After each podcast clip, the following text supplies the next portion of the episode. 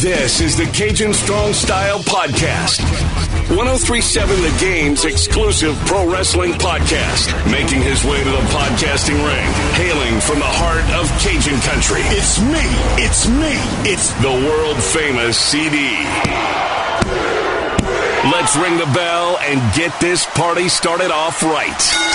And welcome everyone to the Cajun Strong Style Podcast, 1037 The Game's exclusive pro wrestling podcast. Appreciate you listening in, however you're doing, so be it through, all the great podcast gimmicks that we got, the free 1037 The Game mobile app, and so many different ways. It's episode 53. You know what that means. It is time for some WrestleMania 37 talk. We're finally going to do a deep dive into both nights of WrestleMania 37, a phenomenal show to say the very least on night one, night two, and not so much. Also, I'm gonna talk about some overall thoughts of what I liked from the Chris Jericho Broken Skull Session podcast that was released on Sunday morning. I was surprised with Sunday morning. I thought that might have been a selling point to keep it tuned in after WrestleMania 37, but then again, I forgot how Peacock works, and I got a firsthand experience about some of the issues I noticed with Peacock. I'll break those down a little bit. But let's go ahead and get things started off right with the WrestleMania 37 Night 1 recap. Open up with the entire WWE roster on the entrance ramp and Vince McMahon introducing the show of shows. And one thing that kind of popped out to me was, without a doubt, Vince McMahon can never say it right. He can never say WWE right. It's always WWB or something like that. He'll always butcher it. He's been called. It's been that company for almost 20 years at this point, and he still can't say the word right. I mean, it's 18 years, like a month away from being 19 in terms of how long it's been since the WWF went away and it was WWE. But it's still amazing that he still screws it up. Then you had BB Rex up or Form America the Beautiful, and I'd say Jim Ross probably lost his mind at this and the Tag Team Turmoil match, which we'll talk about in just a little bit, but a really cool, good performance from her. Opening package was fantastic. It had a similar kind of joking tone to last year's, almost kind of beat for beat, kind of the same thing. And you even had the Pirates of the Caribbean voiceover guy. Honestly, I'd say bring that back every single year, but is what it is to me. Set's awesome. It's a whole pirate ship, and I just absolutely love the way it all looked. I was like, okay, this is going to be a great show. I'm already kind of sold on everything. I'm hyped up, ready to go.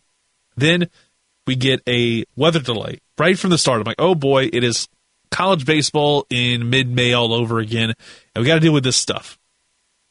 We got to deal with the fact we don't have WrestleMania right away. But I give them credit, they definitely were able to fill the time improvising and had them kind of having unscripted promos for everyone involved in night one, also night two as well.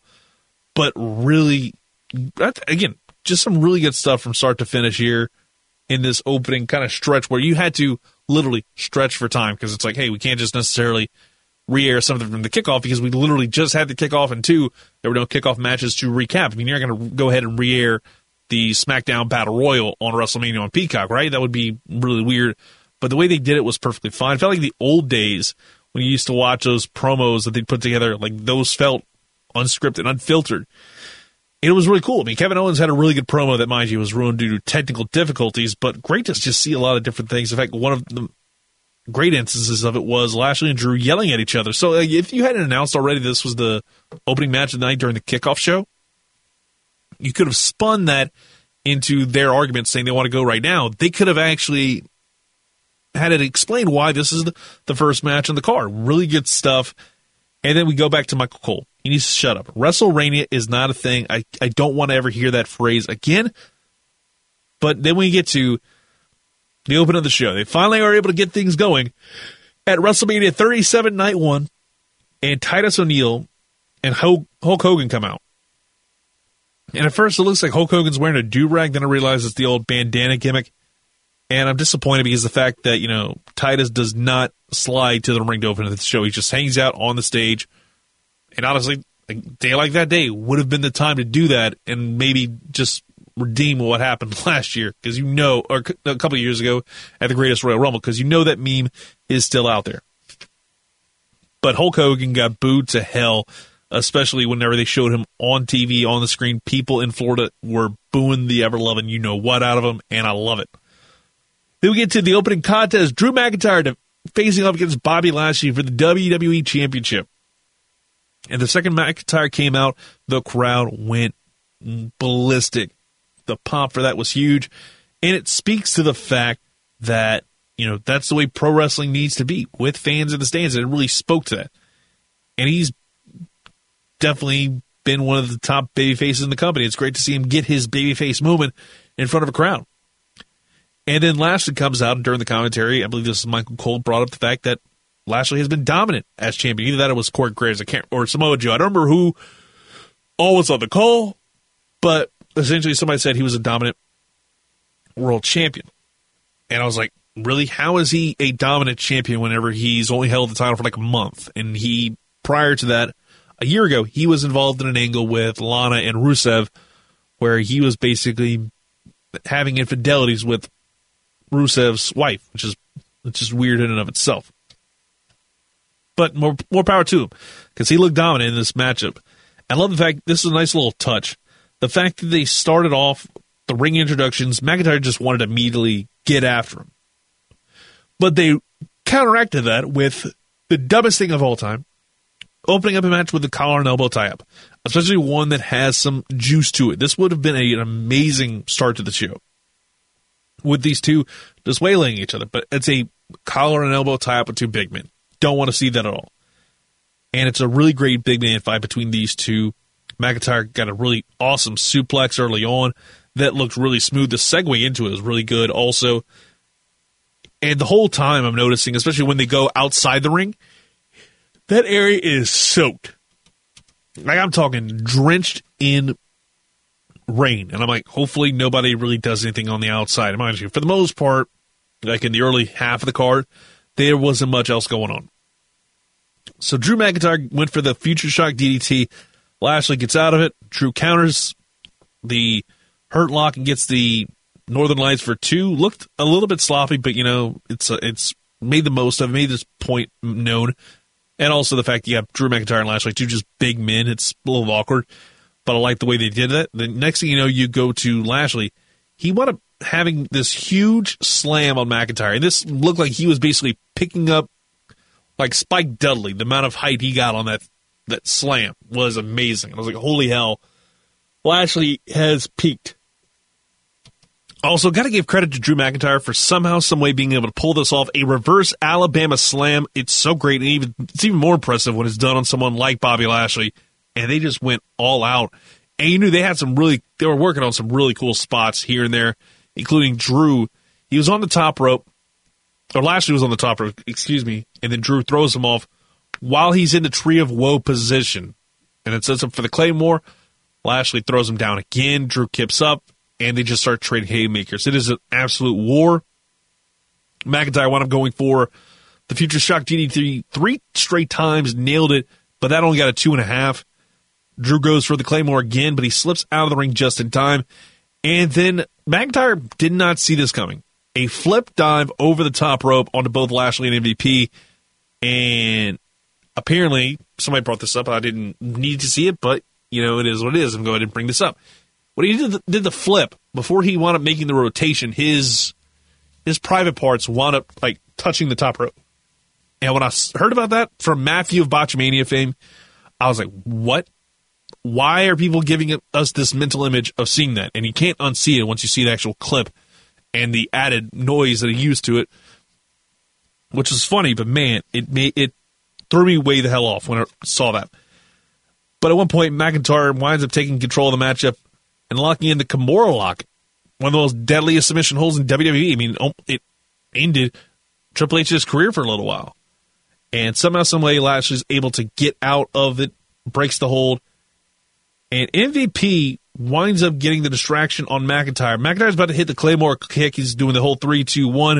And then MVP's like, Bobby, no. He's just yelling just to get the attention of Drew McIntyre. And then he just takes a back bump, a bad back bump, I feel like, because he actually got some air on the Claymore and just took a big back bump there. Lashley locks in the Hurt Lock. But it looks like for a split second, that Drew's going to wind up countering this. He tries to pull off the Bret Hart, Kurt Hennig spot where it's you get the sleeper hold locked in and flip over. No, that was not the case, and we did not see that. Lashley wound up holding on to it, and McIntyre passed out, and Bobby Lashley retains the title. For me, that was a four links of Budokan type match. Great opener. Almighty reign does continue, and hopefully we get to see more out of Bobby Lashley, because I think that's one of the big takeaways we always have about WrestleMania. What's next for him?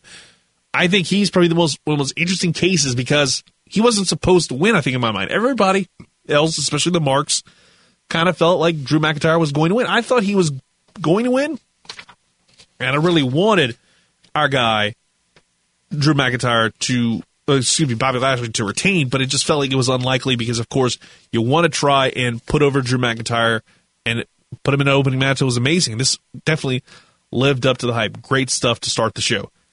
Then we go to backstage, and Bayley shows up wearing the weirdest damn glasses I've ever seen, and she goes to Too Sweet the NWA, but no one wants anything to do with her except X-Pac, because X-Pac wound up doing that. I guess Scott Hall also obliged, even though I feel like he didn't quite know what was going on. But again, that's pretty much par for the course for him. Now we get to the more, I'd say, the weakest part of WrestleMania weekend, no doubt in my mind. Tag team turmoil. It's Naomi and Lana, or as I put them, Team Total Divas, taking on Team Billie Kay and Carmella, who I really have no idea what they'd be called. It's kind of just the last minute. Throw it in there. Why not? And the Riot Squad, Natalya and Tamina, or Middle Aged and Bitter, Dana Brooke and Mandy Rose are the other team. Winner takes on Nia Jax, Shayna Baszler on night two. So we start out with Naomi and Lana taking on Carmella and Billie Kay. And who boy, everybody online was losing their minds over Carmella, because Carmella was certainly a look. As I can say also, Lana with the glow-in-the-dark outfit, with the glow-in-the-dark entrance with Naomi, you wind up seeing some stuff that you maybe didn't expect to see on Peacock. One of the many moments that we saw during the broadcast, but boy, oh boy, definitely some fun stuff. And it starts off very quick, kind of match between these two tag teams. Lana has the absolute worst attempt at a kick I've ever seen, and then Carmella and Billie Kay eliminate Naomi and Lana after, I think it was Carmella pinned Naomi. Then Riot Squad's out next, and at this point, Billie Kay and Carmella looked really good. They looked like they were combining together really nicely, but then they wound up having Ruby Riott pinning Billie Kay, one of the most over people in the women's division, and pinning her after the combination double knees to Liv Morgan. Basically, Liv Morgan hit her with a backstabber. It was almost like a bow and arrow type hold. And then it lands with a double knees to the stomach. And that gets the 1, 2, 3. Then, Carmella's just absolutely frustrated with the fact that they're eliminated. She super kicks the crap out of Liv. And it's just a KO. Then Dana Brooke and Mandy Rose come out. It's almost like seamlessly. And then we cut to the entrance ramp. And this is the moment I think everybody talked about. Mandy Rose just completely falls on her backside, just falls flat on her ass over tea kettle. Really weird stuff, to say the least. But then we get to the match itself, and they weren't half bad. They absolutely looked great. She demolished Liv with the bicycle knee, and she almost fell again. It looked like they were going for a superplex, but she couldn't quite set it up and didn't get it done. Liv Morgan eventually rolled up Dana Brooke, and Natalya and Tamina are your final entrants. But going back to Dana Brooke and Mandy Rose, the incident over there, this is one of those where it's like, yes, you're going to laugh at it, but at the same time, you can't blame her because of the fact you had all that rain happen. Now, yes, Tony Khan said, I put a carpet over when it rained. I'm like, yes, and. It's two different things, Tony. And the fact that this is a wide-open stadium rather than an amphitheater. Get your head out of your ass and quit talking about stuff during a WWE show. Grown folk are talking. Just leave it be. But we get to the match itself. It is the final moments of this tag team turmoil, which felt like it lasted an interminable amount of time. Natalya goes for the sharpshooter almost immediately. Eventually, Tamina wins the match for her team after a brutal Superfly splash. I believe this was on Ruby. So damn good of a finish, but I was disappointed. It was probably the worst match of the night, bar none. Glad we didn't get the bell as a surprise entrance, because this probably would have dropped it way down in the Budokan ratings, where it's at 2.5 links of Budokan. It was fine, a couple weird spots, botched kick by Lana. Dropped it down a good bit in my ratings, because I probably would be like being generous and give it a 3-star, just because I like what I saw from a lot of the people involved in the match, but there were too many moments where it felt like Matthew is just having a field day for the next episode of Botchmania watching this. Then it's Seth Rollins versus Cesaro, and crowd went nuts with a brand new Seth Rollins entrance and theme, everything. It's like, it was almost like a mega mix of Burn It Down and the Monday Night Messiah theme, but also like a lot more metal. It sounds like slightly different, and honestly, I like it. I like the new theme and all the new gimmick, because now it's definitely more of a political angle. Now you're no longer the Messiah. Now he's running for president, I guess. The president of WCW? I don't know. But that's just the way it's written in the angle. But I absolutely love what I saw from those two in this match. It is entrance. The video package for this was really cool as well.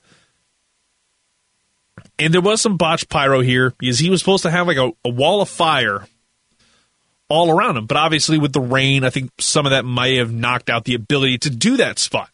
Again, I'm not hating it at all. It is what it is to a certain extent with that. Didn't hate it at all. Then we get to the actual match. Cesaro immediately goes for the swing. He tries to get another one, but Cesaro rolls him up for two. Excuse me, Rollins rolls up Cesaro for two. There we go. He finally gets the swing, pulls off about 9 before his arm starts hurting. At this point, Cesaro is over huge, and you're starting to realize that.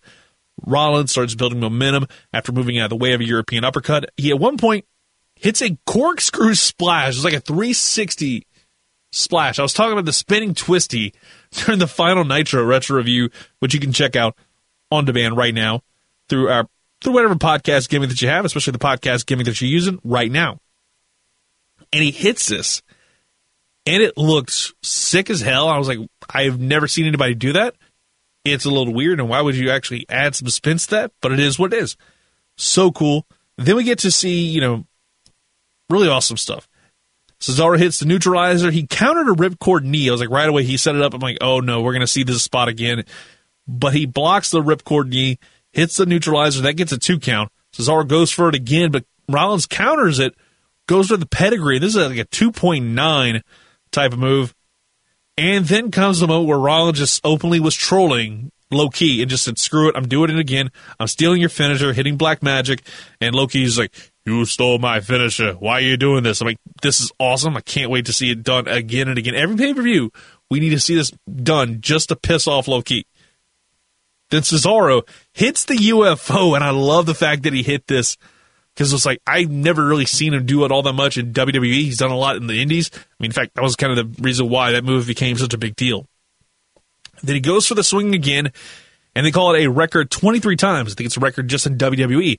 Is, as you know, he has actually hit it 100 times back in the day in Chikara, one of the more iconic videos that he's been able to do. And that spot was amazing. That was actually the finish for that one. But this was actually the swing that Cesaro wins with the neutralizer. Fantastic. Love seeing Cesaro being able to put on a classic at the biggest stage. These two are tireless workers. This is absolutely well deserved by both parties. Give me 3 3/4 links at Boudin for this contest. So damn good. Probably my second favorite match of night one. I'd say night two had one that was a little bit better than that. And then obviously you had the main event that definitely blew it out the water. The two main events actually kind of did the same thing. Then we get to the Raw Tag Team Championship match. AJ Styles and Omos taking on the New Day. First of all, love the Tampa Bay Buccaneers inspired yearly somewhat. Apparently it was supposed to be used for 2020, but they kind of did their own work to it and just crossed out the 0 and replaced it with a 1, so it was a 2021 year, but also definitely more Tampa Bay Buccaneers inspired, which I love the fact they did that, especially considering that you had the Super Bowl champs come from Tampa Bay. It was a really nice touch. But also, Big E introducing him was awesome. And it looked like we were going to get Kofi and Omos to start the match, but Kofi talked trash before the bell rang. Meanwhile, Omos, apparently this was a DMX tribute, didn't realize that. Kind of reminded me more of Baron Corbin, pre-King Corbin, where he basically was wearing like the vest that you'd see somebody wearing, a waiter wearing at Applebee's or something like that. It was kind of weird, but I loved it. And the whole like good chunk of the fight is New Day isolating AJ Styles, keeping AJ Styles in the ring and as far away as possible from AJ Styles. And at one point, it looks like they're about to go for it's almost like the death sentence. If you remember AEW from back in the day in TNA, where they have them set up and it's landing with the backbreaker position. Obviously, they're probably going more for the elbow drop. It's not the midnight hour, which would have been great, but the finish is we see him come out and then do that spot, but Kofi turns his head away, and then next thing you know, AJ Styles takes over, and he's able to get the tag to Omos, and he absolutely dominates the second he gets in the ring, no-sells every single move, as you want to see from a big guy. And then he pins Kofi after a really big-ass choke slam, and we have new tag team champions. This is Three Links of Budan. Fine match. It felt like as expected. It felt like we were going to get him to do the thing, and I was kind of hesitant on it because I never saw Omos wrestle. But this was way better than expected from him. Kept him very much isolated, had him just in this own little world. It worked extremely well, I think, for the most part. Now let's get to Shane McMahon versus Braun Strowman inside of a steel cage, a match I wasn't necessarily all that looking forward to, and honestly, this was something I was getting even more tired of, the fact that we got before the match, in the pre-show, Jerry Lawler, who did commentary on this match, by the way, was pulling out all the damn joke books possible, and it was getting more and more frustrating as it went on, because at one point he says, quote, I heard Braun tested positive for being a flower. You don't make a joke about testing positive in 2021. Come on now. Then again, I wouldn't do that, period. But testing positive for being a flower because he's a blooming idiot. That was the quote that he had on the pre-show where I was like, what the hell is going on? Why is Jerry the King Lawler still in wrestling?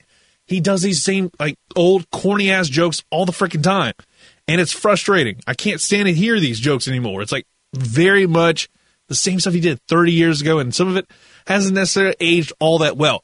I wound up rewatching an old Monday Night Raw, which I'm going to get to further down the road because I want to be able to like have time to write down a lot of notes about it, because there was some stuff that definitely was a little yikes. But let's get to the actual match itself. First off, love the use of drones outside the entrance, Braun stuff. He had the smoke blowing like crazy. And I love the fact they didn't have the full-blown choo-choo train gimmick. I think they tried doing it on Raw for like a moment in time. I don't quite 100% remember because I think I passed out like in the middle of that match. That being said, love the fact that we got to see Braun with a really cool entrance at WrestleMania. Then Elias and Riker attack Strowman outside the ring while Shane McMahon is basically holding the cage door and making sure he can't get in. And then they give him a steel chair, and Shane just starts beating the crap out of Braun with this. He just is dominating. And then once Braun's like getting up, he's like, okay, I'm good. Shane tries to early escape, and Braun keeps stopping him again. It's a chicken bleep heel type move. I love it.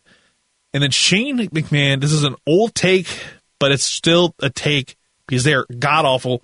Shane has the worst punches in the history of pro wrestling. I understand he's not actually throwing punches, but it feels like half the time he's throwing punches way too fast. Like, slow it down, dude. That's not how a person actually throws a punch in a damn fight. You throw a punch, then you kind of have to shuck and jive a little bit and duck and dive, all that stuff, and avoid getting hit. Then you throw in another punch. It's not like throwing like 100 punches. It's not like a hockey fight. Come on now. But then Strowman takes control, starts throwing him all around the cage. It is absolutely insane to see what's going on throughout this match. The back of the leg still bothering him. He's still selling the knee. At one point, Shane gets him down for a coast-to-coast that gets a 2 count. Still so impressive to see the old man still do that coast-to-coast move. Looked great. Jerry did the scream in 2021, also made a bunch of dumb jokes at the expense of Braun, which was kind of ridiculous. Braun manages to stop Shane once again from escaping, but for whatever reason, there was these, like, I don't know if that was a part of the added stipulation or not, but you had these buckets, and they had buckets filled with, I presume, different weapons. He only ran the spot once, but he uses his toolbox that bashes him in the head. And that should be the finish of the match, right? You know, Shane gets over. That would have been the way to go about it. But no, you have to do things a little bit differently, and honestly, I liked it.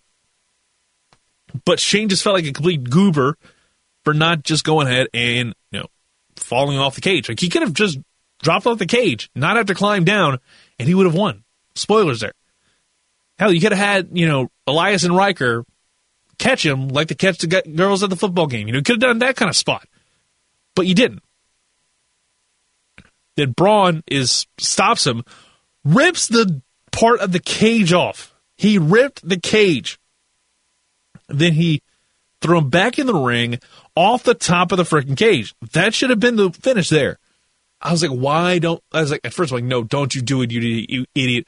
Don't you make yourself look like even more of a geek. But they didn't make him look like a geek at all. They actually had him get the win by pinfall. But I was like, why couldn't – I mean, Braun, you're already up. You're already halfway there. Just climb down. You already killed the man. But you decided to do a little more damage, with respect. It was a trash build. It exceeded my expectations. This is a 3.25 Lincoln Boudin type match.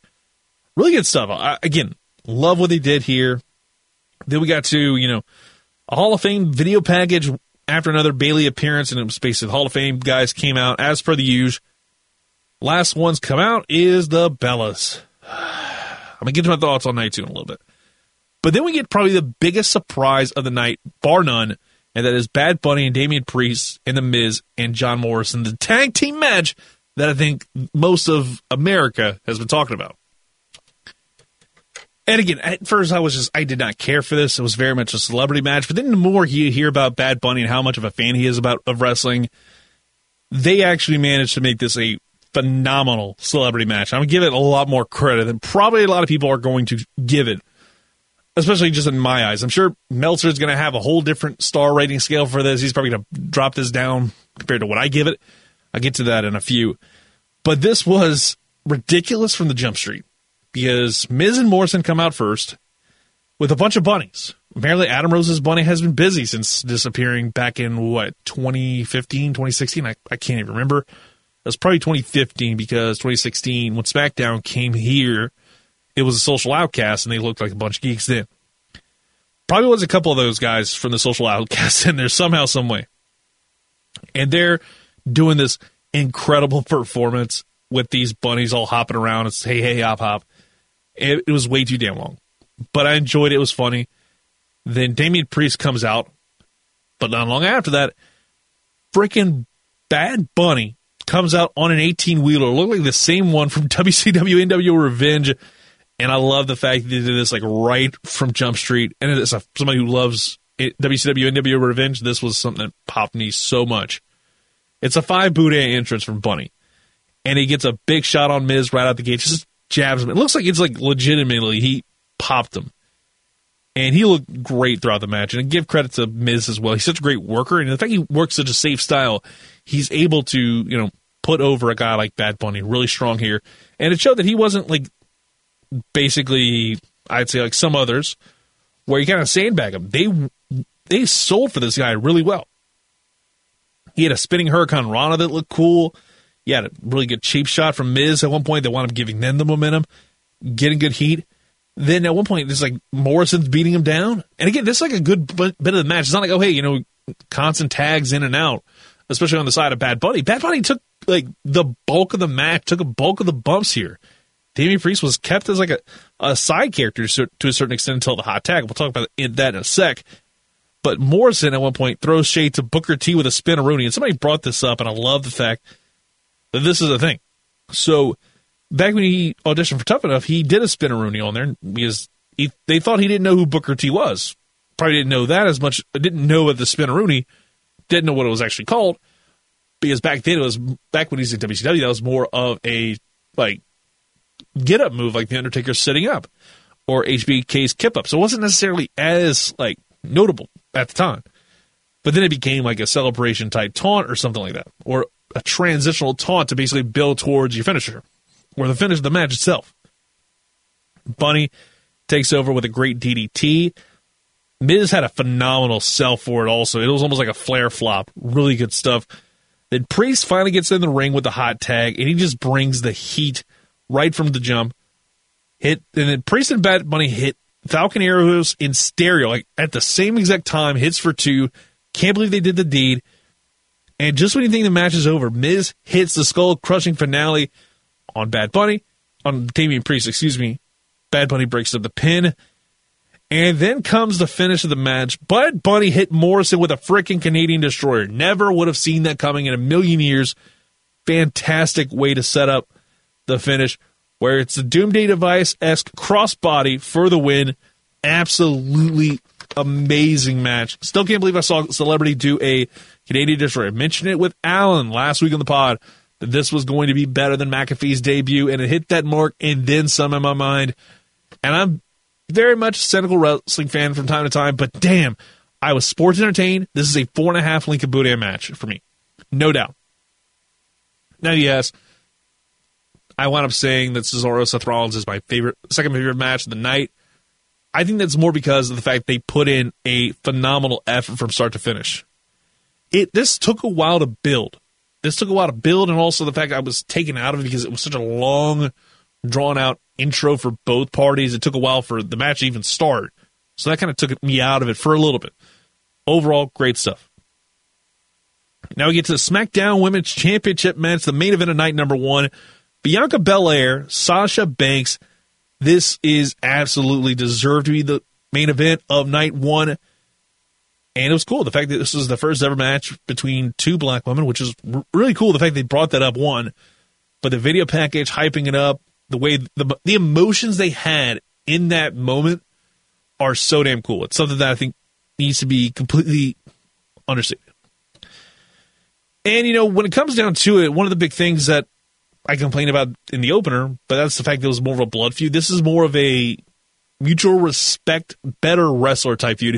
If you've played Journey of Wrestling, you know what I'm talking about when I say the better wrestler feud. This is, hey, we're going to go ahead and put the two best against each other, and these are the two best doing it right now.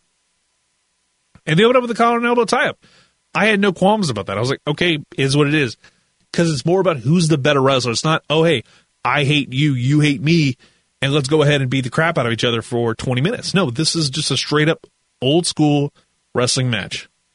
Sasha took control early on, but after a suicide dive to the outside by Banks, Bianca caught Sasha, then put her up in a press slam position and walked her all the way up towards the steps, on the apron, and then threw her into the ring. I remember seeing back in the day, I believe it was Big Show on Rock one week on like a random SmackDown, where he had him held up at the press slam position and threw his ass back in the ring. This was 100 times more impressive. The fact you were able to move around, and she did not move like a single inch. Give Bianca all the credit in the world. She is absolutely probably one of the most like in shape persons I've ever seen in a WWE ring. She crushed it here. And it's been a great match all the way through. You wind up having a really good story being told with Sasha grabbing Bianca's hair because she had never really used the hair spot that much. She used a lot in NXT. I remember seeing that in her match at the Mae Young Classic a few years ago. But the way they had that built all throughout the match about the hair being a negative for her, and she turned that negative into a positive in the finish, which we'll get to in a little bit. But they had a really great match. I mean, Sasha grabbed Bianca's hair, wound up hitting a really nice knee on her. Then, you know, Bianca hits a standing shooting star press that looks smooth as silk. She nearly got DQ'd afterward. Not long after that, Bianca goes for the 450, but Banks puts the knees up. The 450 for her is phenomenal, by the way. It's just like, it looks like it's in slow motion for her. It looks like she is doing this almost like seamlessly. It's perfect. Then we get to, you know, Bianca hitting a double powerbomb on Banks for two. It looked Jericho-esque because she picked her up, powerbombed her once, and then basically deadlifted her, and looked like it took a second for her to kind of fully get her up. Hit the second powerbomb. That wound up getting two. And then she went for a third, which is like, screw it, I'm going for a third one. Why not? But Banks countered with the face buster. Banks takes control. She locked in the bank statement with Bianca's hair. A phenomenal rope break spot here. So damn good. Then at one point, Bianca gets trapped in the tree of woe. Sasha Banks is about to go for Meteora, but she avoids a couple moves, and it's the 450 splash for two. She basically moves out of the way of the Meteora, then she tries to hit a drop kick, and then Bianca gets up, and Sasha takes a bad bump. She's out. 450 for two. Bianca Banks goes for the hair again, but Belair grabs the hair back and whips the piss out of her. Absolutely crushes her. It was amazing. It left this incredible welt. That image is going to stand in a lot of people's eyes for years to come. And it was a perfect way to kind of lead to the finish where she eventually hit the KOD after it got countered, that she hit it again to become, she didn't hit it the first time, then she went for it again, was able to connect. The finish, she's the new SmackDown Women's Champion. This is a 5-link Abude match. No doubt the first one, I've got to say on a WWE scale that I'm going to give it. Probably not going to happen all that often. This was an amazing main event that had a lot to it, a lot of hype. Absolutely an amazing finish to what was a really good overall night one of WrestleMania. Without a doubt, it was the better show. 2 thumbs up. Match night 3 was the main event. Without a shadow of a doubt. I think the Bad Bunny match is definitely more the bronze, even though it got the higher rating. I think I'm giving it the higher rating because I was just a lot more sports entertained. The match itself, if I go watch it back, I'm probably going to notice, it was okay. But watching it in the moment, as I'm writing my notes, this was such a damn good match. And then you have Rollins Cesaro. Rollins Cesaro can always put on bangers, and this was another prime example of just that. We're going to get to WrestleMania 2 in just a little bit, but we got to get into some Broken Skull Sessions talk, and we'll do that next.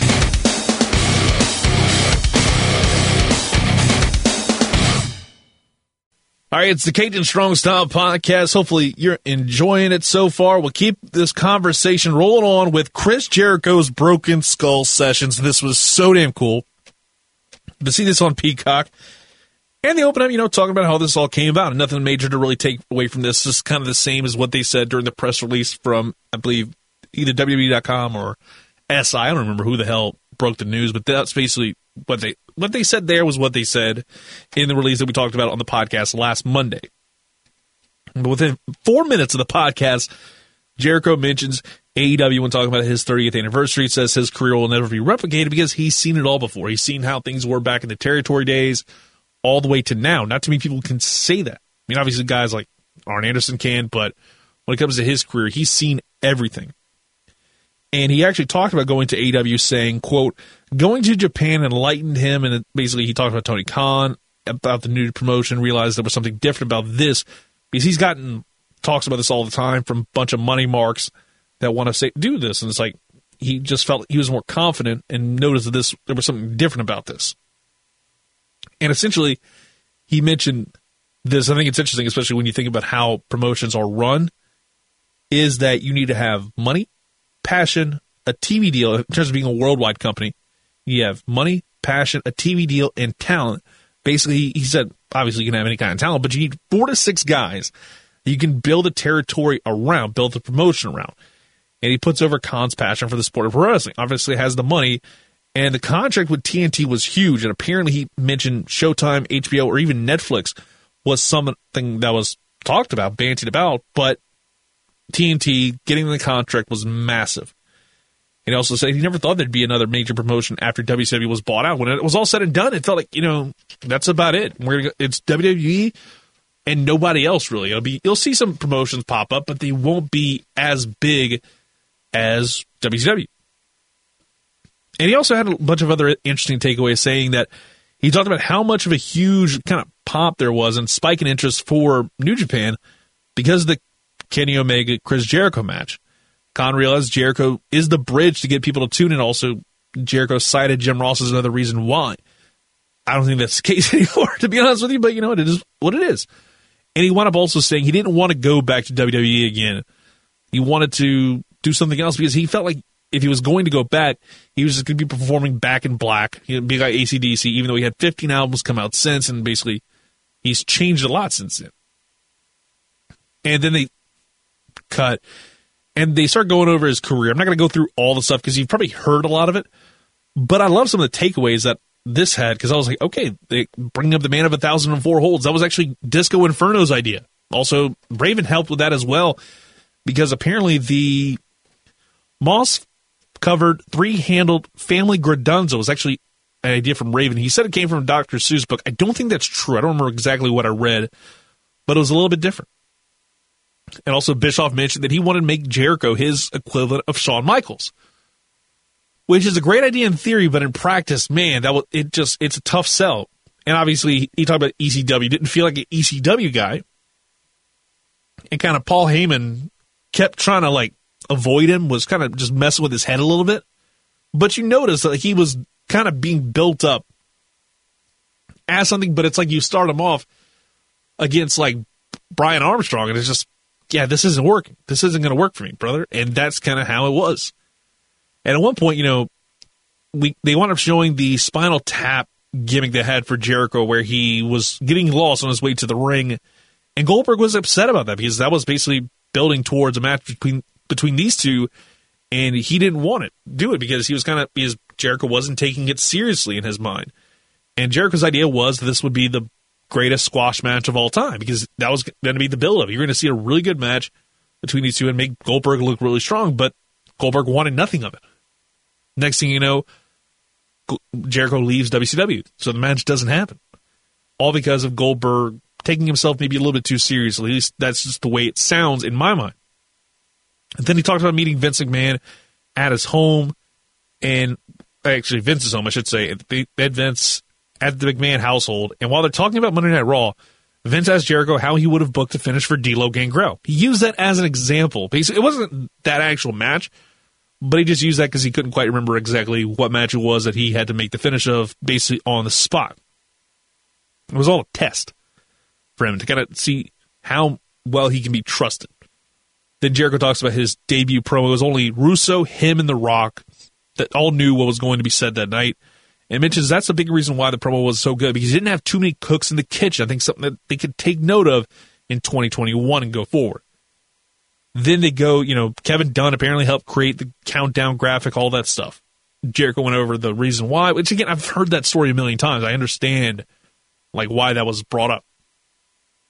For those who haven't seen many interviews of him, he's talked about that many times. Talked about his title match on Raw in 2000 being a real test for him. Overall, because that was a big test for him. And at one point, Triple H told him to slow down and listen to him because he wanted to kind of help him run through these paces. And saying that a lot of stuff from here, we all kind of know about. I mean, talk about the Shawn Michaels Mania match, him leaving in 2005. I think I remember it, in fact. That was probably one of the first times I ever heard what he says is the B word, or Stone Cold says as the B word, and that was burnout. It's a big word. I think we all know now in 2021. We hear it all the time, but we never really think about it, especially as it's happening. But Jericho knew that it was time to go. He wanted to do other things because he felt like he was burnt out. I completely understand where he's coming from with all that. And he kind of keeps going. And he says, Jericho also mentioned Don Callis is a big reason why all the New Japan stuff happened, and eventually All Elite Wrestling happened because of it. And also stated he talked to Tony Khan after getting taken off the Crown Jewel match because he had booked a match for New Japan, then told Vince about it. He's like, hey, I can't do it on this date because of blah, blah, blah. So instead, Vince just said, okay, I'm taking you off the card, and we're going to go ahead and put Rusev in his place in that casket match at Crown Jewel. And Jericho's like, what the hell's going on with that? What's up with that? But it was interesting to hear that as the big reason why he said, I'm going to go ahead and start talking to this guy. He has an idea. I'm going to go ahead and go to it. But he was actually kind of in an interesting turn of events. He actually started talking about AEW again and talked about his career at this point in time. And they started talking about working during the pandemic and having no fans at Daly's place. And how whenever the fans started to come back, it slowly but surely, the fans are coming back. And it felt like Madison Square Garden. And he mentions the feud he had with Orange Cassidy over the summer, saying that at one point, Cassidy asked him if he sold too long after the match. And Jericho said, honestly, I have no idea because there's no crowd to really gauge whether or not you sold too long or too short, which was a really cool way to go about it. They also mentioned can't wait to work houses again. They even showed the AEW title, which that alone is crazy to think about, but they also mentioned his book. And then it ended with a question from Austin about how long he thinks he's going to continue to do this wrestling thing. And Jericho put it simply, as long as he doesn't feel like a parody of himself, he'll still wrestle. And hopefully he can still do it for a few more years. But I think that's the big thing for him. And I completely understand that, especially when you heard the theme throughout. As long as he doesn't feel like he's just that guy that's doing all the greatest hits, and he just feels like he's not that guy, he's going to continue to do this. And he would love to continue to do all the stuff that he does. He even put over Austin in a big way because he helped him get into the podcasting game, which was a cool takeaway in and of itself.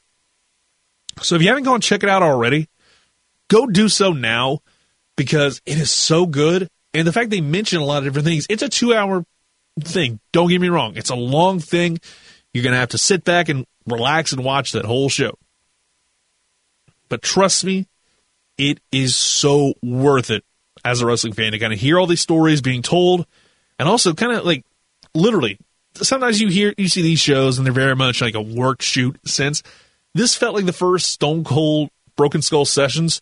That was no holds barred. There was nothing that was like off the table. And that's what makes this stuff so great.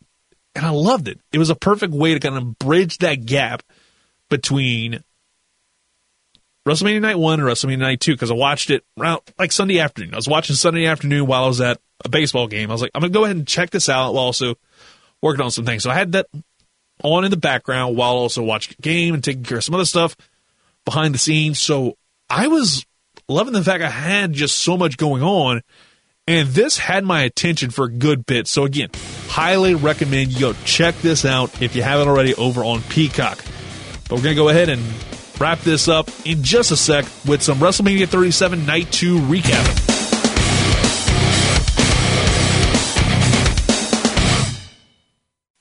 So we go to WrestleMania 37 Night number 2. And it was same cold open as last night. Overall, the whole kickoff show was weird. And then the show started even weirder with Hogan and Titus O'Neil dressed like pirates, straight out of like an SNL cold open.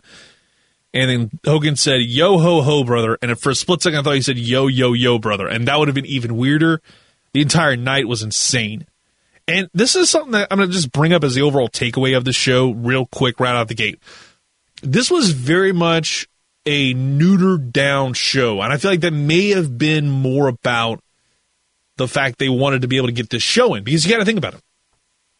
If you're in Tampa, especially after what we saw the night before, where you had to push back the show like a half hour dealing with the lightning delays, and trust me, lightning delays are a real biot to deal with. And I'm going to go back to baseball real quick, because if you've ever gone to a baseball game or a sporting event outdoors, if there's lightning in the area, it is 30 minutes from that time. And if you have lightning anytime within that 30-minute time frame, you just have to start the clock again at 30. It just keeps adding on. So if you keep having lightning strikes, it delays it by another 30 minutes. Let's say if you have a lightning strike at 6:05, no matter what time zone you're in, 6:05. Let's go and use that as a general number. You can't have it come back on until 6:35. Then you got to get a few minutes and get everything ready, all that stuff. So you got to wait till 6:35. But if a lightning strike happens at 6:30, then you start the clock again at 7, and so on and so forth. That's the problem. That's the BI that, Vince McMahon and crew were having to deal with, because they were having to deal with this. And I think that was a big reason why we wound up seeing such short matches. I mean, the opening match lasted like a total of 6 minutes. And the Nigerian drum fight was even shorter. They wound up just rushing and getting all their bleep in. And you noticed that. It was something I kind of took away from it. Yes, it was a 3-hour show, and yes, it was perfectly fine for the pay-per-view window. But at the end of the day, this should have been a tad bit longer. It felt like it just was in fast-forward mode until the main event. And I'll get to some of my thoughts on the matches in just a little bit. But that was something I wanted to just come right out of the gate and say. It felt like overall WrestleMania 37 Night 2 was a rushed job. And it's not the fault of the performers or anything. It's the fact you're going up against the elements here after you dealt with night one. If this was all one night and you didn't have to deal with it, and you were able to get all your shows in, get all your matches in this venue, then yeah, I think the conversation changes. But obviously you're in Florida where, spoilers, it rains a whole hell of a lot. But we get to the opening match. The Fiend versus Randy Orton. And I was thrown off for a second because Orton comes out with the white trunks. Never have seen him wear white trunks before. Really cool, but again, there's a little bit of correlation to the main event. I'll explain that in a little bit. But they look sick, and then he winds up like acting like he's slipping, which could have been a joke about last night or maybe a dig at AEW with the whole carpet gimmick. But I love the fact they did that because it was kind of funny, not gonna lie. The pyro he had was amazing. It was like all the pyro at this point. The video package leading into The Fiend was awesome. And just when you think, The Fiend's actually going to walk out and go ahead and take care of business, Alexa Bliss comes out. I was like, what's going on here? Please let this be something even better. And then it kind of was, in a sense, because The Fiend comes out in a jack in the box, like a literal giant ass jack in the box. The fact we got that was cool in and of itself. So again, we got to see that. You know, The Fiend had an awesome entrance, and we get to see him no longer have, you know, the messed up mask. Now it's back to, like, the so fresh, so clean Fiend, which I love that. Again, everything about this was fantastic. And The Fiend immediately dominated the match from Jump Street. Orton tried to take over, hit an elevated DDT, but The Fiend no-selled everything at this point. The Fiend keeps fighting back, and he winds up setting up Sister Abigail. And here's where things go off the rails, because all of a sudden, he gets the Sister Abigail. The fire flies up out of the corner post, which is a great visual. So cool they did that. So great they're actually going ahead and running with this spot. And it was great to see The Fiend win. And apparently he was supposed to win, but then they changed it. As per the usual, changes were made, and we got to see Randy Orton win with an RKO. But that was after Alexa Bliss was suddenly leaking motor oil. And I was like, what the hell is going on? Why are we getting this? What are we doing to The Fiend? And then all of a sudden, Alexa just starts staring at The Fiend. The lights go out. And when they come on, they're both gone, and all the fans are going, boo! Boo! Get this off my... They were outright hating the finish of this. And I completely understand why. This is a 1.5 Lincoln Boudin type match. Let this be the last time, and it's not going to be, but let this be the final time we see The Fiend ever again. They took the bloom entirely off the rose here and ruined it. They made The Fiend look even more like a geek than actual Bray Wyatt. Who did Bray Wyatt ruin? Who blackmailed him and made sure that you managed to ruin one of the coolest characters in WWE? It's different. It was getting over, and now you see this moment. It's like, what the hell? And now I understand. You know, people are going to say, "Oh, let it play out." No, I don't want to see it play out. I don't want to see this gimmick ever again. Just honestly, bring back Husky Harris for all I'm concerned. I cannot stand the fact that we're continuing to see somebody like Bray Wyatt get underutilized and just this start-stop BS type of push. That's exactly what we saw. And we're going to see it with Alexa Bliss and Lily and The Fiend and Bray. God, I hate this stuff sometimes, man. And this is one of those reasons. I got so frustrated right out the gate. This is your opening match, and it's going to set the tone for a really crappy night, too. Then we get to a match I really didn't care about, the women's tag team title match. Natalya and Tamina versus Nia Jax and Shayna Baszler. I'm going to calm down a little bit, because we go for a match I cared about in Fiend Orton, because I was like, hell yeah, give me a cinematic match. And apparently there's no plans for a cinematic match, is what it is. And this is something I wish didn't happen on the card, which was on the kickoff show for all I'm concerned. Wish it could have been on SmackDown WrestleMania or WrestleMania Backlash. Please, I don't need to see this on a pay-per-view card. And it's a fine match. I'd say probably rated perfectly fine. It was better than I expected. Shayna almost killed Natalya with a knee to the face. They wound up taking out Natalya with a body slam. Really? Tamina Snuka, the daughter of Jimmy Superfly Snuka, who, by the way, killed a man. What the hell? Like, you never see a body slam take somebody out for like 5 minutes, and that's exactly what we saw here. Nia, one point, he just takes over, and it's basically Natalya trying to fight back between Nia and Shayna. Jackson's they call it a spine buster, but it's like, that's a choke bomb. Like, it's basically power bomb, and then gets set up for a choke slam, and that's it. It was weird, and it was another weird instance of WWE not knowing how to call moves and call spots. And then, you know, Tamina takes control of the match, gets the hot tag. Probably one of two times I've ever been rooting for Tamina openly, because I just don't care. I don't care for her. I just never have. It's just, like, she does nothing for anybody, I feel like, in my mind. She's just there. And she gets out of the Kirifuda clutch, hits a Samoan drop right after. Nia double cross body for two on both Natalya and Tamina. But she winds up tweaking her knee, it looks like. Nia winds up dropping the S-bomb, you ain't believe. I'm King Kong, B-word, so damn cool. In fact, Nia said the S-word before Chuck Taylor. Pop me for a second. Tamina winds up trying to get the win with the Superfly Splash, misses. Natalya gets the hot tag, tries to go for the sharpshooter, and gets it on Nia, but Baszler winds up hitting in the Kirifuda clutch and Natalya passes out, and they retain. Still didn't care for this match, but it was still good. This is a 2.5 Lincoln Boudin type match for me. It was better. But it's not until the next match that things start to ramp up, and I actually get to be in a good mood. Sami Zayn versus Kevin Owens kicked all kinds of ass. KO immediately just went for his signature. Basically, it was like a wrestling game where you immediately had the 100% momentum. Speaking of which, 2K22 looks fine. I'm not going to hold any judgment for it till I'll see more and more and more and more. And the new Legacy does a day one glitch gimmick, and it just absolutely makes me realize how much of a joke this franchise has become. And hopefully it's the last WWE thing that 2K ever does, because they suck at it. But anyways, he immediately hits the pop-up powerbomb, and they are going at it. At one point, Sami Zayn hits a brainbuster on the apron.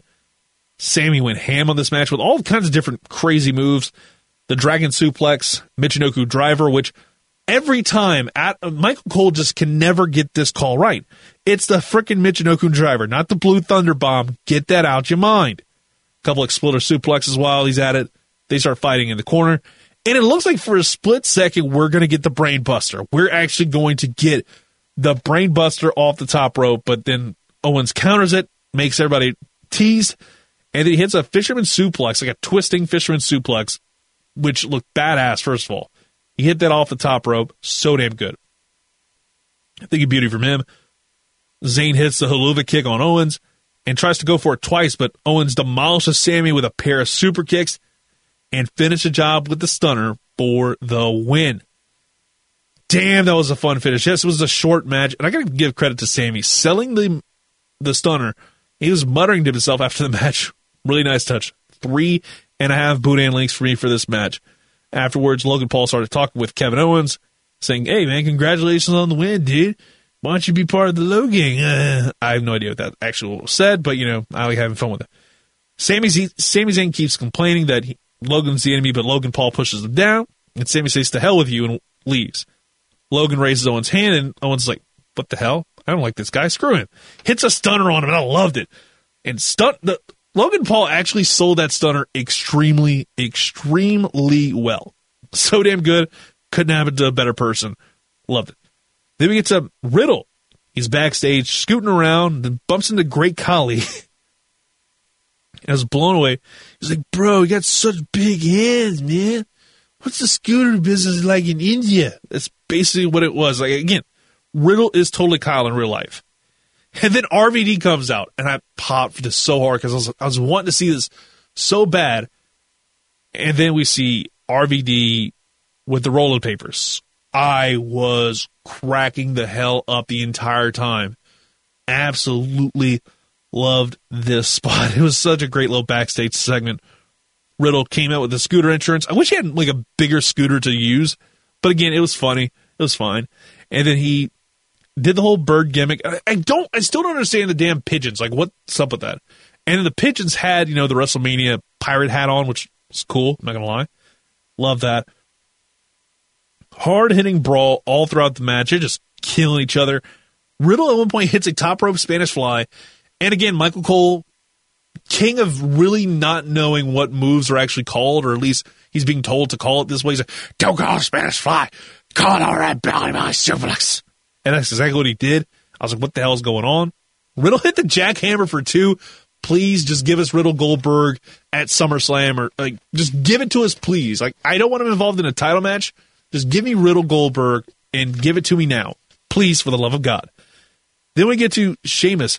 He absolutely destroyed Riddle with a bro kick for two. Then he wound up going for White Noise, but White Noise on the apron, but Riddle countered with the German suplex. Looked great. Then comes probably what would have been the best spot of the night, and probably the best spot of all Mania, besides the hair whip. He almost hit White Noise off the top rope. Like, he slips just a little bit. He's still able to get the move off. But imagine if he had been able to somehow carry Riddle, set him up off the top rope, and hit this. Holy hell, that would have been Mania highlights for years. It would have been very similar to the Brock Lesnar shooting star press. This would have been in that kind of mix, because that was something I did not expect. I hope when we do see something like that, that would have been awesome. But the finish, is a million times better, and you kind of forget how it ends. This ends with Sheamus broke kicking Riddle into oblivion off of a springboard moonsault, and we have a new United States champion. Basically, it was the Cole Ricochet spot, but adding in the fact that Riddle legitimately got busted open and his mouth was bleeding, which was amazing. Freaking great finish. I just want to say the other word, but phenomenal way to end this match. New United States champion absolutely deserves it. I want to see him have a bigger run because I think there's more in the future for Riddle, and this was a good way to kind of really establish him. And also now I think maybe we could have Sheamus bring this title back to a little bit more prestige and make him maybe be more of a fighting champion, because I think Sheamus could absolutely crush it with a lot of guys. You know, when Keith Lee comes back, that's going to be a huge feud to look at because those two could kill it on a pay-per-view. Then we get to a backstage quote-unquote segment, some pre-tape. Bad Bunny is written off of TV by promoting his 2022 tour. Can't wait for more live music events like that to come back. But more importantly, Bad Bunny, smartest businessman in the biz. Then we get to the Nigerian drum fight. Never explained what the rules were. And this was Apollo Crews, Big E for the Intercontinental title. And right away I knew what was going to happen. Big E lost because Wale performing. It's the curse. It's a curse unlike any other. And it was a fine performance. And no one's playing drums, so this is a pointless match. It's a street fight. It's a glorified street fight. I was disappointed by that. They start just wailing on each other with kendo sticks like in the opening 30 seconds of the match. Then, you know, Big E takes control with a spear to the outside. It is, oh, wait, let's just go ahead and get our greatest hits in. Big E steps out of the way after Apollo nearly murders him by throwing a chair, throwing the steps on him. And then E responded with a Uranagi on the steel steps from the apron. That was a really cool spot. And then, you know, Big E hits the big splash through a table. That looks like that should be the finish. Then he hits the big ending. That should be the end. Dabba Kato shows up. Dabba freaking Kato shows up. Hits the damn, like, choke slam from hell. Like, it was a huge choke slam. I think it's a big mamma jamma. And he picked up Big E like he was nothing. And then Cruz pinned him for the win. Yes, it's a little bit of weird booking, but honestly, I love this. Dabba Kato is going to be used a lot more. This is a 3 Links of Boudin match. I probably would give it a lot higher if we wound up getting, obviously, drums were actually used in the contest. Then we get to the 2021 Hall of Fame class introduced to the crowd. Kane's the last one to come out. He hits the pyro, and I think the entire stage at that point was engulfed in flames. So sure, if the Fiend was out there, he would have burnt to a crisp again. So we get to the Raw Women's Championship match after this. So Rhea Ripley had the person, I couldn't tell you who performs their theme song. Honestly, it was like some nondescript person who I had never seen before, never heard of before. So she did the entrance, and this time around, the momentum was on the other side because you weren't going to have the live performance lose twice, right? No, you wound up getting Rhea Ripley winning the match in a fantastic kind of contest. Love the new Asuka mask that she had early on. It's a big story. Speed versus power. Asuka wound up really selling that in the early goings. That's like the opening 3 minutes. She took control, used the speed to her advantage, a lot of hip bumps. All that stuff was really good. Then Rhea started to assert her will with a lot of power moves. And they really went all out here. At one point, Asuka hit a DDT off the apron to the outside, and Rhea Ripley almost got counted. This probably got in about the 8 count, which was really close in and of itself. Ripley gets her submission move in. I can't think of what it's actually called. I think Paige called it the PTO, Paige tap or please tap out. I don't remember what she calls hers, but it's very similar to that. But it's a great DDT by Asuka to the outside again, and we got to see some other really awesome spots, like Rhea Ripley pulling off a deadlift German suplex. That was awesome. And then I was really mad that my PS4 at one point, because I basically watched the WWE Network or Peacock or whatever, I'd watch it on my PlayStation 4. I've never had an issue.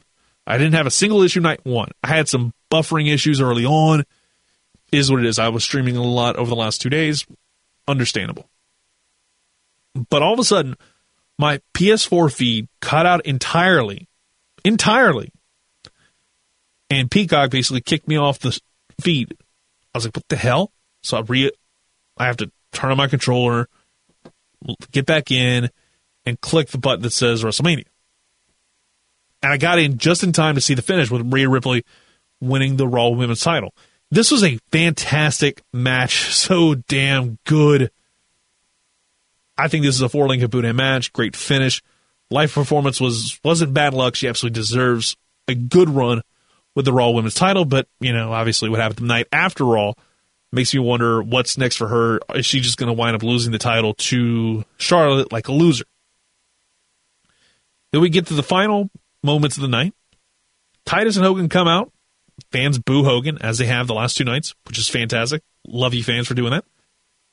And Bayley comes out and says, you know, she should be thanked. She has pyro pop up, and she's like, thank you, ha, ha, ha, ha, all this stuff. And you kind of, all right, okay, is Becky going to show up? Is Ronda going to show up? What's going to happen? Who's going to wind up making their surprise appearance? Because we haven't seen too many surprises at WrestleMania. There's always at least one.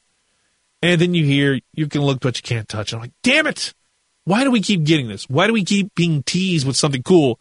And then you give us the Bella Twins beating up Bayley and ding dong goodbye. Like, I want to say goodbyes to the Bellas. Just keep them the hell away from the show.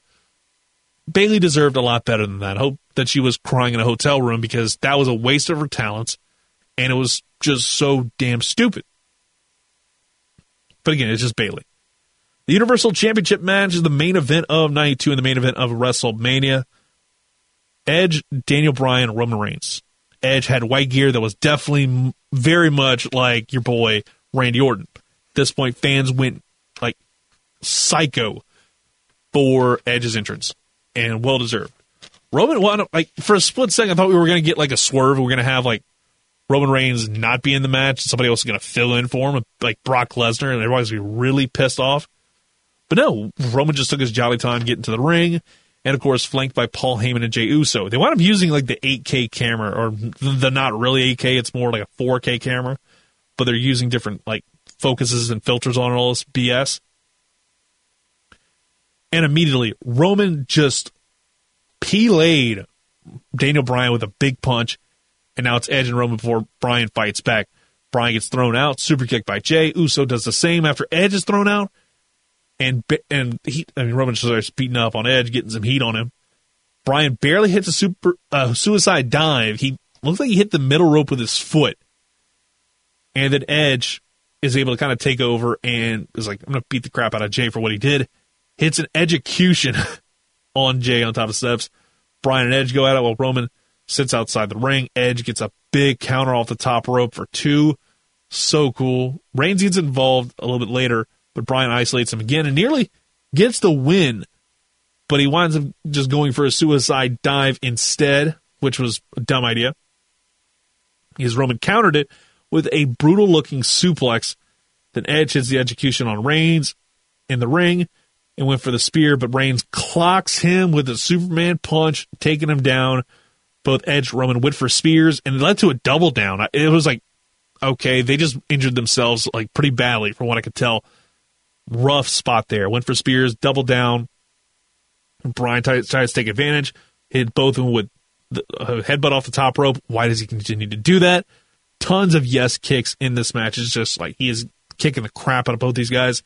Main event at this point has been amazing. Bryan gets Roman in the yes lock, and he winds up putting I think it's the edge of a chair in his mouth. That was later in the match. Sorry.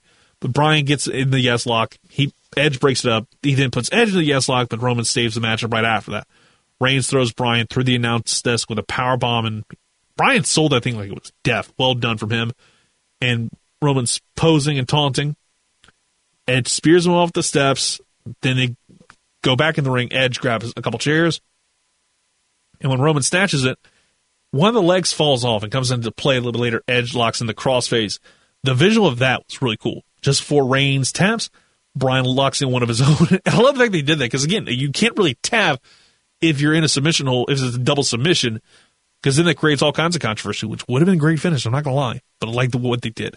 Bryan went for the knee. Edge hits both of them with a spear. Bryan pulls the ref at 2.9.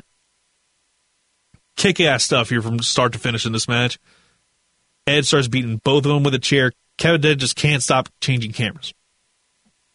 Then Edge is looking to finish off with a concerto to Bryan just before he goes to hit Reigns. Then Jey Uso runs in. Edge just starts beating the crap out of him. And then Edge gets destroyed by Reigns with a spear. And then he hits a concerto on Edge, which looks brutal. And it's like, oh, God, he killed him. He's dead. And then he pins both Edge and Bryan to retain the Universal title. And the fact they used that finish, had Edge's shoulders clearly pinned as well, that was a really cool spot and really establishes even more of a dominant freaking monster that is Roman Reigns. It's a 4.5 Linga Boudin match. Genuinely surprised by the finish of the match and has me intrigued by what's next for the head of the table and the face of the blue brand. Night 2 overall was significantly weaker for me. A lot of people on Twitter said thumbs in the middle, but it was saved, I think, by a phenomenal second half of the show. I think the final three matches were really good. Yes, they were shorter, but damn, if I was not like sports entertained for the final three matches, that saved it. KO, Sami Zayn helped as well. And, you know, it was just a disastrous start. And I was very surprised we got some short matches, but, you know, it made sense in terms of filling that 3-hour window and trying to get it in before, because I know they had a midnight, this is Eastern time, so it would have been 11 p.m. our time here in Louisiana, would have been a midnight, would have been 11 p.m. drop dead time. And if you had that drop dead time, you know, then the show's over. You can't make up the spots. So if you're in the show at 10 hour time to be 11 on the East Coast, you are screwed. Like, you have to get all that stuff in. It can't be a 4-hour show because of the fact of the way Tampa Bay wanted it to be done. And the way it was worked was great. The fact we had fans back in the stands, they brought the noise. Fantastic show, to say the least. And this has been a fantastic show. Giving it to you. Took a day off because I was like, man, I need to kind of just collect some of my thoughts and also get some energy back. Because, man, you know, Saturday I was up to about 2 a.m. and like basking in the afterglow of a great WrestleMania Night 1. WrestleMania Night 2, I went to bed not long after it wrapped up. But I was still kind of feeling a little bit groggy. Mind you, it's that post-mania kind of hangover, I guess you could call it. But appreciate you listening into the Cajun Strong Style Podcast. As for the usual, we'll be back to our regular Monday schedule. Maybe, just maybe, we'll bring back some of the bonus episodes before too long. And I can't wait to just unveil some more content that I've got in mind as we're starting a new year in the sport of professional wrestling after WrestleMania wraps up. Once again, appreciate you listening in. Make sure you leave us a 5-star rating on iTunes, because that get Apple Podcasts, I should say. That way we can get more eyes on the product, because at the end of the day, that's what we as a podcasting world want to have.